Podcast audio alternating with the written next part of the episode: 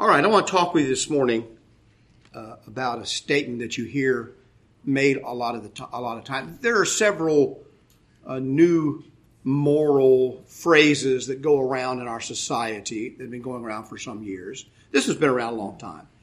Uh, there's several ways of defining morality that have changed in my lifetime. Morality is not defined any longer.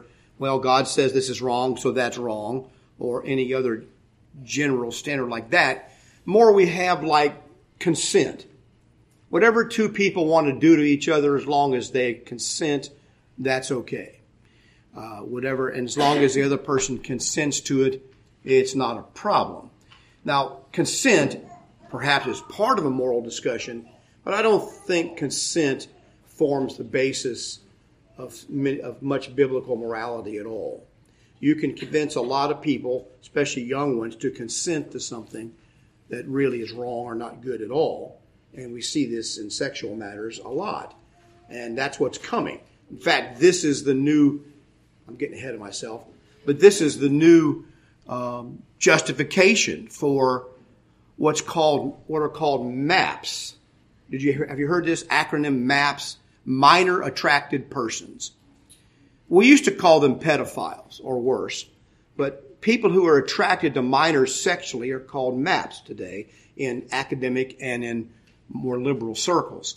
And they're simply minor attracted persons. They, they have a sexual inclination. You have an inclination to have relations with a female or a male, depending on your sex. And people who are homosexual have inclinations to have sex with people of the same gender. And minor and minor MAPS have an inclination to have sex with young people, with children. So, and the justification is being made, a lot of that is that young people consent to this, that they can consent, and they do consent to it a lot of the time. That's the justification that's been made in my dealings with these books anyway. And academically, it's being made by people from the Harvard, the New York Times publishes articles, things like that about it. The other thing that really isn't the basis of our sermon this morning altogether, but it's the same kind of thing. What does form moral justification? And so I want to talk with you about this phrase that people use. Well, as long as it doesn't harm anyone, then blank. And so the, the justification for many things today is, well, um, it, as long as it doesn't harm anyone, then I should be able to do this, or that's why I do this, because it doesn't harm anyone. What does the Bible say about that? Well, uh, there's not a lot about that particularly, but I want to read a verse that I think bears upon it from, to begin with, in Romans chapter 13. And here in Romans 13, beginning in verse 8, Paul says, uh, Owe no, no one anything except to love one another. For he who loves another has fulfilled the law. For the commandment says, You shall not commit adultery. You shall not murder. You shall not steal. You shall not bear false witness.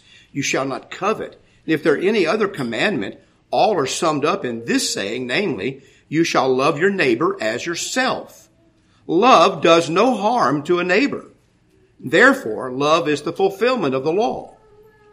So the Bible does say that love is the fulfillment of the law and love does no harm to a neighbor. What people try to do with this, though, and I just kind of thought of this, is they try to replace all those other commandments that he listed, specific things that you should not do, by saying, well, I'm not going to harm anyone when I do that. So, as long as you can murder without harming anyone, which I suppose is possible, look, you can justify anything that you want to justify. That's why we have people called lawyers to justify whatever anybody wants. Now, I'm not saying that to just criticize lawyers. I don't mean it that way, but I mean you, you there's a you can find a reason for anything. The question is not whether you can come up with a reason for something. The question is whether it's a good reason or a justifiable reason for something. That's the question. Because you, you can name any argument you want and I'll give you an answer to it. Does that mean it's a correct answer or a justifiable answer? No, but it's an answer. Oh, well, he answered that. Well, he didn't answer very well. We don't go there. We just assume, well, there's an answer. And that's true of all kind of doctrines. But these commandments of stealing, what about stealing or bearing false witness? Well, as long as it doesn't hurt anybody, I can be covetous. whatever other commandment I want as long as no one is harmed. But the Bible is clear. Love does no harm to a neighbor. So you say you love someone, you better be certain at least, minimum, that there is no harm being done to this person. Now, these arguments that people make about I should be able to do such and such because it doesn't harm anyone, they make a lot of assumptions about what is harmful, what's not harmful, whether you should perceive something as being harmful, and so forth. And what they don't really do is define what they mean by harm, though. I'm probably getting ahead of myself again, but I'll give you an example that goes along with what I just talked about a moment ago. So I'm, I'm sitting in a mental hospital with a fellow who's checked himself in there, member of the church, years ago, who has been accused of molesting a lot of different children, including his daughters, by his daughters. So I went, and when I when I when I confront when I confronted him about this, he ran to the mental hospital, checked himself into the VA mental hospital. So I went over there, sat down with him, talked about these things. He had run a, he and his wife had run a daycare for 35 years in their home. And what he told me, I, I can still see this. I can't tell the whole conversation, but he was very, very earnest about one thing. I never hurt any child. I love children. I never hurt any child, he kept repeating. I love children. It's very difficult to. So, what was his justification for doing what he did? Of course, then he denied he did it. So, you know, I, I don't know which one. So, which one is it? You never meant to hurt anybody, or you didn't hurt anybody, or you didn't do it at all? Which, I told, Pick a response. This is what people do. Uh, just pick one response. Either I didn't do it at all, I don't know what you're talking about, or I may have done this, but it wasn't to hurt anybody. Which one do you want? Because those aren't compatible. You see that? Those are not compatible excuses. And he believed this. I, I think in his own mind, however twisted you may think it is, he believed that since he did not physically hurt these children, he didn't kill them, he didn't maim them, he didn't torture them, he didn't physically hurt these children, that he didn't hurt them. So you see the problem with the statement, I can do whatever I want as long as I don't hurt anybody. It takes a little more definition than that to figure out whether hurt acts. I said, well, you hurt these children extremely badly. More so than if you'd taken a knife to them, cut them. You hurt them. But you can't see that. Because he couldn't see that, what he had done. But he believed that he didn't hurt anybody. And so therefore, what he had done was wrong. A lot of people, for example, on the other side, they say religion hurts people. They say you shouldn't be religious because religion hurts people. What do you make about that? You think that's true? That uh, on the other side, that if you do hurt somebody, you shouldn't do it. Are we allowed to do anything that hurts anybody else? Well, love works no ill to its neighbor. It doesn't say love never hurts its neighbor because sometimes I might have to do that. You know, uh, I fell off my bike. My brother and I were riding his. He was riding. He was driving, riding the bike, and I was sitting on the very back, uh, holding on on the back, trying to get home. You know, and I fell off the back. You're, you're all shocked, I know, but I fell off the back, and, and I rolled over. When I rolled over on, I rolled over on this hand right here, and when I tried to get, when I got up, all these, all these, these three here were all down in my palm. All those knuckles were down in my palm. They had become dislocated and pulled down in my palm. Not very pleasant, I would just tell you. And my hand was all like this, you know. And I, I started screaming. I asked, I told my brother, grab my hand, please, grab my hand quickly, grab it. And I, when he grabbed it, he didn't want to do it. I made him grab it. And he, when he did it, I pulled it like that and got him all back in joint. And uh, as you can see, it's just perfect. I never have any problem with it at all. But uh, that was my bad hand, luckily. Did he hurt me? Yes, he hurt me. On purpose. But I told him to because it's the only way I could fix the problem. Sometimes it takes pain to fix a problem. So, yes, might come a time when somebody has to talk to you about something you've done or what you've done, and, and it might hurt you to do that. It might hurt them to do it to you. You might experience pain. Not only physical, but most likely you might experience emotional pain. And so harm is not the deciding factor. Now harm means to injure or damage someone, and so you have to decide what it is that the harm is or what's going to happen about this harm. And so I don't think that harming someone will be the deciding factor in whether you did right or wrong. You can't say, since nobody complained about being hurt, what I did was right. Those are two separate issues. Whether you hurt someone by what you did or whether somebody complained about being hurt are two separate issues that need to be discussed. And yet we blend them all together. So harm is very much a fluid concept and it's much too fluid to be anchored to any notion of right or wrong or good or bad. And that's kind of the way it is. Is there any such thing as universal harmlessness? Is there anything that you can say, this is completely harmless? You serve someone dinner. Well, that sounds harmless, doesn't it? Till they get sick. You know, whatever the case may be, till they get sick. Then, uh, my, my, son brought me a gift the other day. My son Adam brought me a gift he found. He said, I think you'll like this. It's a good gift. It was a bag of dried sardines, like potato chips, only they're sardines. I'm glad to share that with you. He thought I would like that because he knows I like sardines. What's not to like? I haven't tried it yet. I, I, like to kiss Judy too much. Just have to decide what's a good time to do this because I, Like to kiss her, but I won't tell her I've done it till it's too. Oh, that's the. Now that's exactly what I'm going to do. I'm not going to tell her I've eaten one and go over and kiss her. That's what I'm going to do. Just, just realize this. This will make it even more fun. Who gets to decide? what's harmful. Imagine making this issue about a lot of other issues. As long as it doesn't hurt anyone, it must be moral. And we hear this a lot in our society. Well, what about this? As long as it doesn't hurt anybody, I can steal from the rich. Well, that's a that's a, a justification being given for looting, isn't it? It's okay to steal from the rich. They've got more than they need because it's not going to hurt anybody.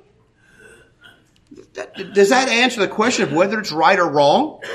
I'll give you an old illustration I've used for years, and you'll know how long it is when I tell you the illustration about this. I've thought of one day. I used to read the newspaper all the time, especially on Sundays. I didn't always subscribe.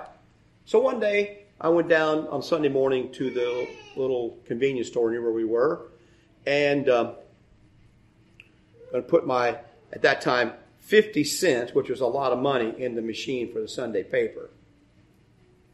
And um, the fellow in front of me, he says, I left it open for you. He didn't shut it all the way. Left it open for you. That, and I, I didn't know what to say. I guess I said thanks. I don't know what I said. He walks off. He had done me a favor that I can reach in there and take however many papers I wanted to take out of there without paying for it. What should I have done? Well, you think that the well, the Sun Sentinel is about out of business now. Do you think they really would miss that one paper? Would it hurt anybody? Would it do any harm?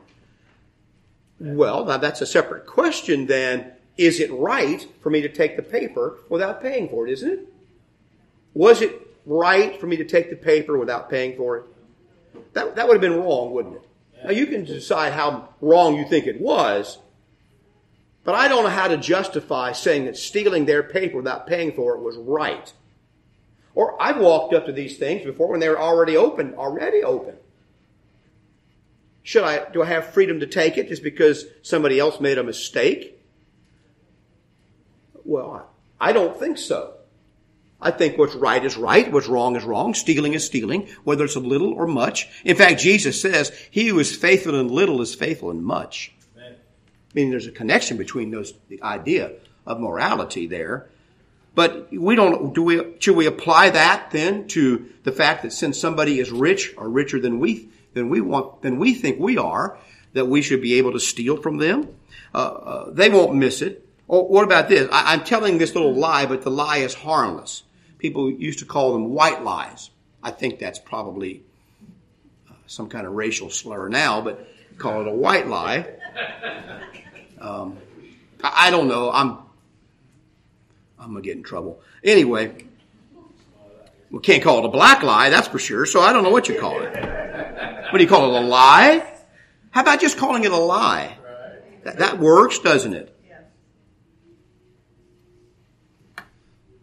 Because it is a lie. And probably most all of us have told a lie. Yeah, that hat looks nice on you. or whatever. You know, you get this illustration.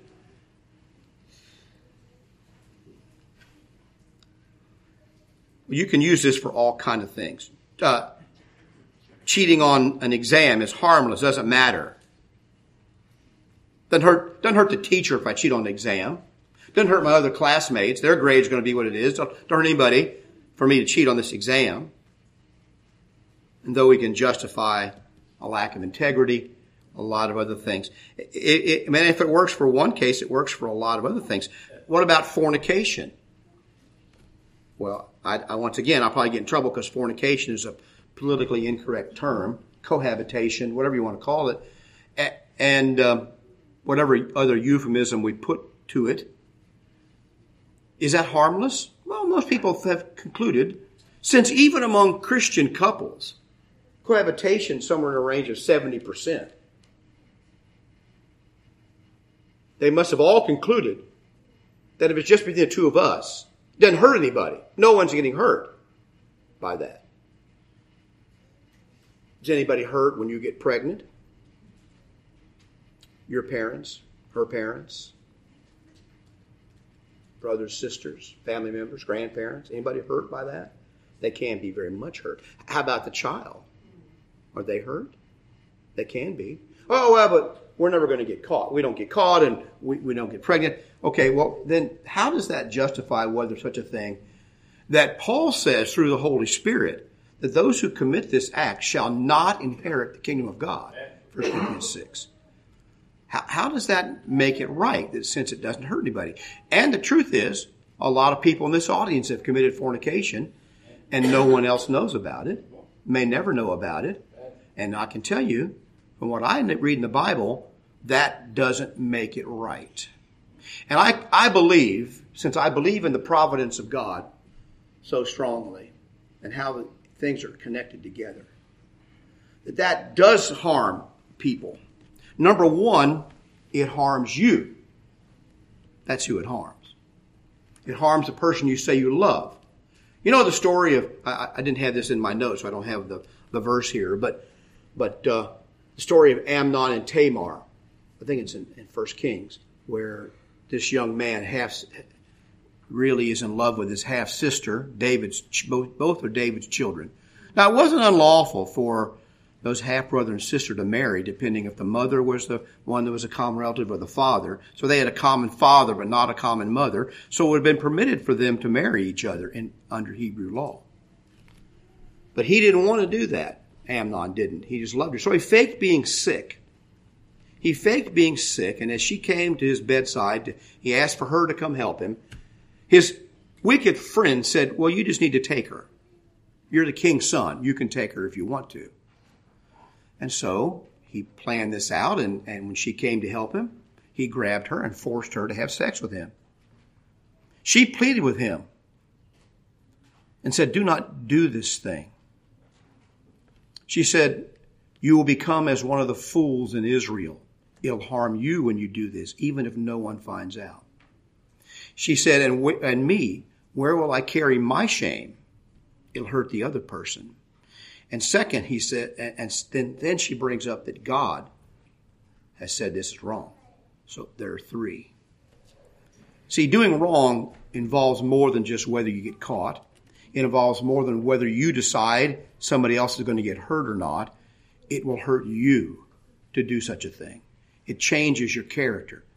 And I can tell you from personal experience, ask me how I know, as they say today, that doing one wrong thing will certainly let your heart justify the next wrong thing. And it never stops there. It always gets worse if we do that. And this is the danger of as long as it doesn't hurt anyone. You know, the Bible talks about this idea of a society where things get destroyed. The foundations of morality end up being destroyed. In Psalm 11:3, if the foundations are destroyed, what can the righteous do? We've moved into an area of our culture where the foundations of what is good and bad, what is right and wrong, and what actually does harm other people has been lost. And once it's lost, society turn, gets in chaos and everybody ends up being hurt. All, and I don't say this to condemn young people. It's funny how, how things are perceived. Young people think they invented the internet. Let me tell you, young people, you didn't invent the internet. People my age invented the internet. Okay? People my, my generation created what you enjoy so much, all your smartphones and all the internet stuff. So don't take credit for that. You might know how to use it better than we do sometimes, but you didn't create that.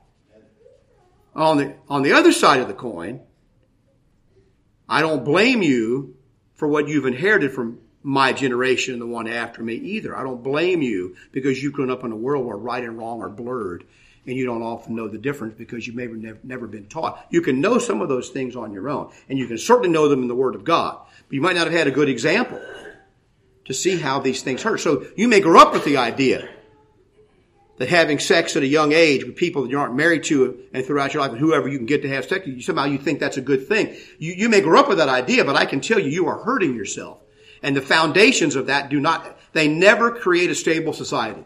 This is what's happening. Why are you living in an unstable society where no one knows their father or mother and all these things are crumbling around you? No one even knows what gender they are. Why? Because a bunch of us old hippies decided we should have free love. That's why. And there were no foundations. They were all destroyed. And here we are. Now we don't even know whether we're male or female or both. And I don't say that to mock people. It's, it's hurtful to see that.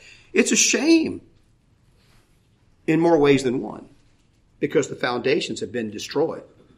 Proverbs 14 says righteousness exalts a nation, verse 34, but sin is a reproach to any people, individually or collectively. When we say that sin is somehow good and exalt what's evil, we have a problem. And that's why Isaiah in Isaiah 5 says, Woe to those who call evil good. Where are we today? And not just as a nation, it's easy to make broad about people, but where are individuals in this? People that you know, maybe even you. Woe to those who call evil good and good evil,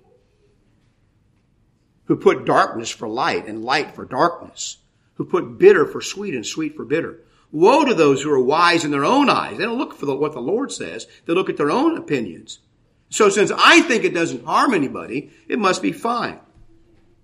Woe to men mighty at drinking wine, and woe to men valiant for mixing intoxicating drinking. I could go on here in this whole passage, but woe to men who are mighty at drinking wine. Oh, they're mighty men, but what they're mighty at is getting intoxicated in one way or another. That pretty much describes a lot of our culture. It's about intoxication, one side kind or another. And he says these kind of people, when they become the standard, society is going to be woe, destroyed. Woe to those who call evil good. Paul puts it this way about this whole matter. Do not be deceived. Galatians chapter 6, verse 7 beginning. You know this passage. Do not be deceived. God is not mocked. For whatever a man sows, that will he also reap. For he who sows to his flesh will of the flesh reap corruption, but he who sows to the Spirit will of the Spirit reap everlasting life. Now, when we define spirit and flesh there properly, that is, the flesh being this desire for man to have his own way. It's that desire in you to do what you want to do and have things your way all the time. That will lead to corruption in your life that will lead to things getting worse and worse for you as time goes by. And this idea that, that comes off of this, as we're talking about this morning, well, one of the ideas that flow from this idea that I'm going to do what I want with my life is, as long as it's not hurting anybody else, I'm going to do what I want. And pretty soon it's easy to forget the idea of how much you're hurting other people, including yourself, as long as no one is harmed, and so forth. But he says, you sow to the Spirit, well, the Spirit reap everlasting life. When you sow to the Spirit, which means when you put God's will first and you follow the Spirit of God, which means keeping the commandments Paul listed and other things, when you do that, then from that flows life. You begin to live everlasting life, a different quality of life that people have. That's very important for them to know. And so, do not be deceived, my beloved brethren. It's easy to be deceived about this thing because it is so uh, so easy for us to think that our way is the only right way. Another another passage that comes to mind in thinking about this is this passage in the book of Genesis. Am I my brother's keeper? As long as it hurt anybody, so what do we? What does that mean? As long as it doesn't hurt anybody, it's fine. And what it means is you you need to back away from me and let me do what I want because what I'm doing is my own business and it doesn't hurt anybody, doesn't affect you. Okay, maybe it doesn't affect me personally. I think it probably does in some broad way, but even if I were to admit it doesn't affect me personally, am I my brother's keeper? How should I respond when I see a person who is walking down this road of wickedness and self indulgence? How should I respond to that? Cain was saying, of course, he was lying about it all, but he was saying, um, I'm not my brother's keeper. I don't keep up with him. He can fend for himself. Well, the Bible indicates that we are responsible for our brother. You know, the, I looked up the root word here in Hebrew of keeper. It's interesting. It means to do something properly, to hedge about, put a hedge of thorns around something, to guard something, to protect, to intend to something, to be circumspect about it, to take heed to it, to mark it, to look narrowly, to observe it, to preserve it, to save it. Are you your brother's keeper? You have any obligation? When someone says, well, it doesn't hurt anybody, I'm going to do whatever I want. Do you have any obligation to respond to that? I think the Bible says you do. You need, you need to be, you need to be willing to warn people, even when they're doing something that they say doesn't hurt anybody else. It's just an individual thing. If they're doing what is wrong, you ought to respond to that in the, in the way that leads them in the right path. That doesn't mean you have to go around pointing fingers and yelling at anybody and cursing them or anything like that or, or being rude, but it does mean you need to point out that this is not the right way to walk because you care about that person. It's covered, it carries over so far in so much of our own, of our society. That's the argument, for example, I mentioned before that's made for same-sex marriage, all the other things that nobody's being hurt by this. But are they? I think the answer is they are being hurt by this. So let's not ask whether something is harmful or not before we say it's right or wrong. And then let's use our, and use our own subjective definitions of harm. Let's ask what's right. You know, when you confront someone about this, for example, when they say that, well, homosexuality is not harmful to anyone else. When you confront them about that and try to point it out, what do they tell you then? Well, you just need to go mind your own business. You're, you're an evil person. You're judgmental. So they have an answer for it. And what they mean, and, and it just shows you this is just a cover for I'm going to do what I want. And God or you, no one can tell me to do anything about that. So we need to ask, and I want you to learn to ask as Christians, not what harms somebody else, but what is right to do. What's the right thing to do? And, and answer that from the scripture because that's how you'll find eternal life. So God calls us then to define it not by our own perspectives, but by the perspective of God himself. And that's why he says there's a day, there was a time in the past when God overlooked man's wickedness. But now, Acts 16:31, he commands all men everywhere to repent, to turn from this kind of thinking. I hope you won't be this kind of person. Uh, what was the invitation song, Joel? Uh, 757. Is that what he announced? 767. 767. We're going to sing now, since you can't see it up here as we close our service. I hope you'll think about that and how you justify the things you do. Don't, don't fall prey to Satan's devices that it really doesn't matter what you do, that you can do what you please. Look more to what God says about it. So I thank you for listening today, and if we can pray with you this morning about a sin or a problem, a difficulty, let God help you and let your brothers and sisters pray with you about that. If this morning you need to be baptized into Jesus Christ for the remission of your sins, it's time that you do that. We'll, we'll take your confession. Philip told the eunuch, if you believe with all your heart, you may. And The eunuch confessed then and said, I believe that Jesus Christ is Son of God. That's the pattern we use, which is the right pattern. You can be baptized into Christ. This morning is a good time to do that. Everything is ready. Are you ready? If you are, come right here to the front.